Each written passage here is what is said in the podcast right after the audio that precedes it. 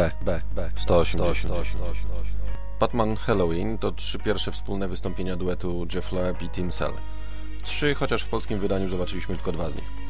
Leb, którego pracę słuchacze znają już z wcześniejszych audycji, rozwija swoje opowieści w świecie Legends of the Dark Knight, czyli początków pracy Bruce'a jako Batmana, bez udziału młodzieży wszelkiego autoramentu i z niezbyt dużą ilością superzłoczyńców.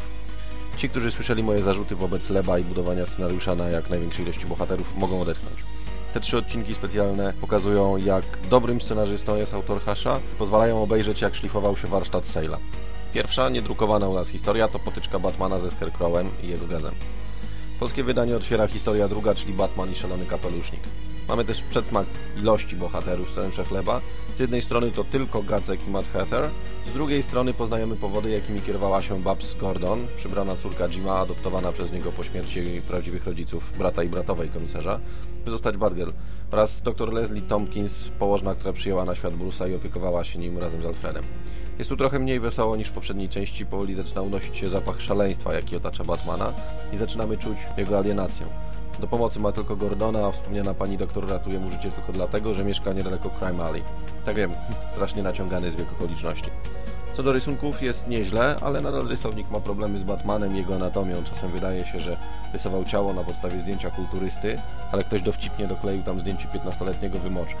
Choć są i rysunki bardzo dobre, jak chociażby te we wspominkowej Sepi. I na koniec wisienka na torcie batmanowska wersja opowieści wigilijnej Karola Dickensa. Ponieważ to Batman, to wszystko dzieje się w Halloween, czyli Wigilię Święta Zmarłych.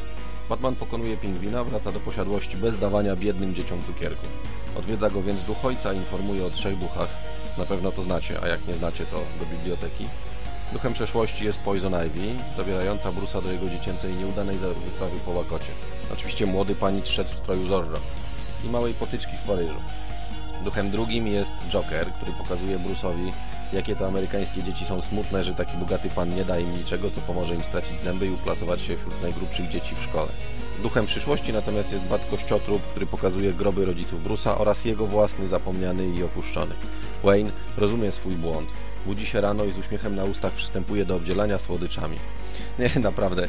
Ile musiałby dać im słodkości, żeby chciały iść taki kawał z Gotham do jego posiadłości? Ten zeszyt jest rysunkowo najlepszy i najbardziej charakterystyczny, jeśli chodzi o styl Sale'a.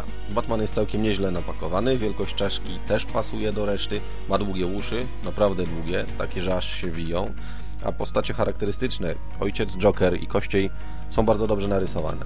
Ogólnie historie, które zapewne zadowolą każdego, kto lubi samotnego Batmana. Kogoś, kto chce poznać jego genezę i lub podobało mu się Black and White oraz dla tych, którzy lubią patrzeć na Gacka przymrużeniem oka.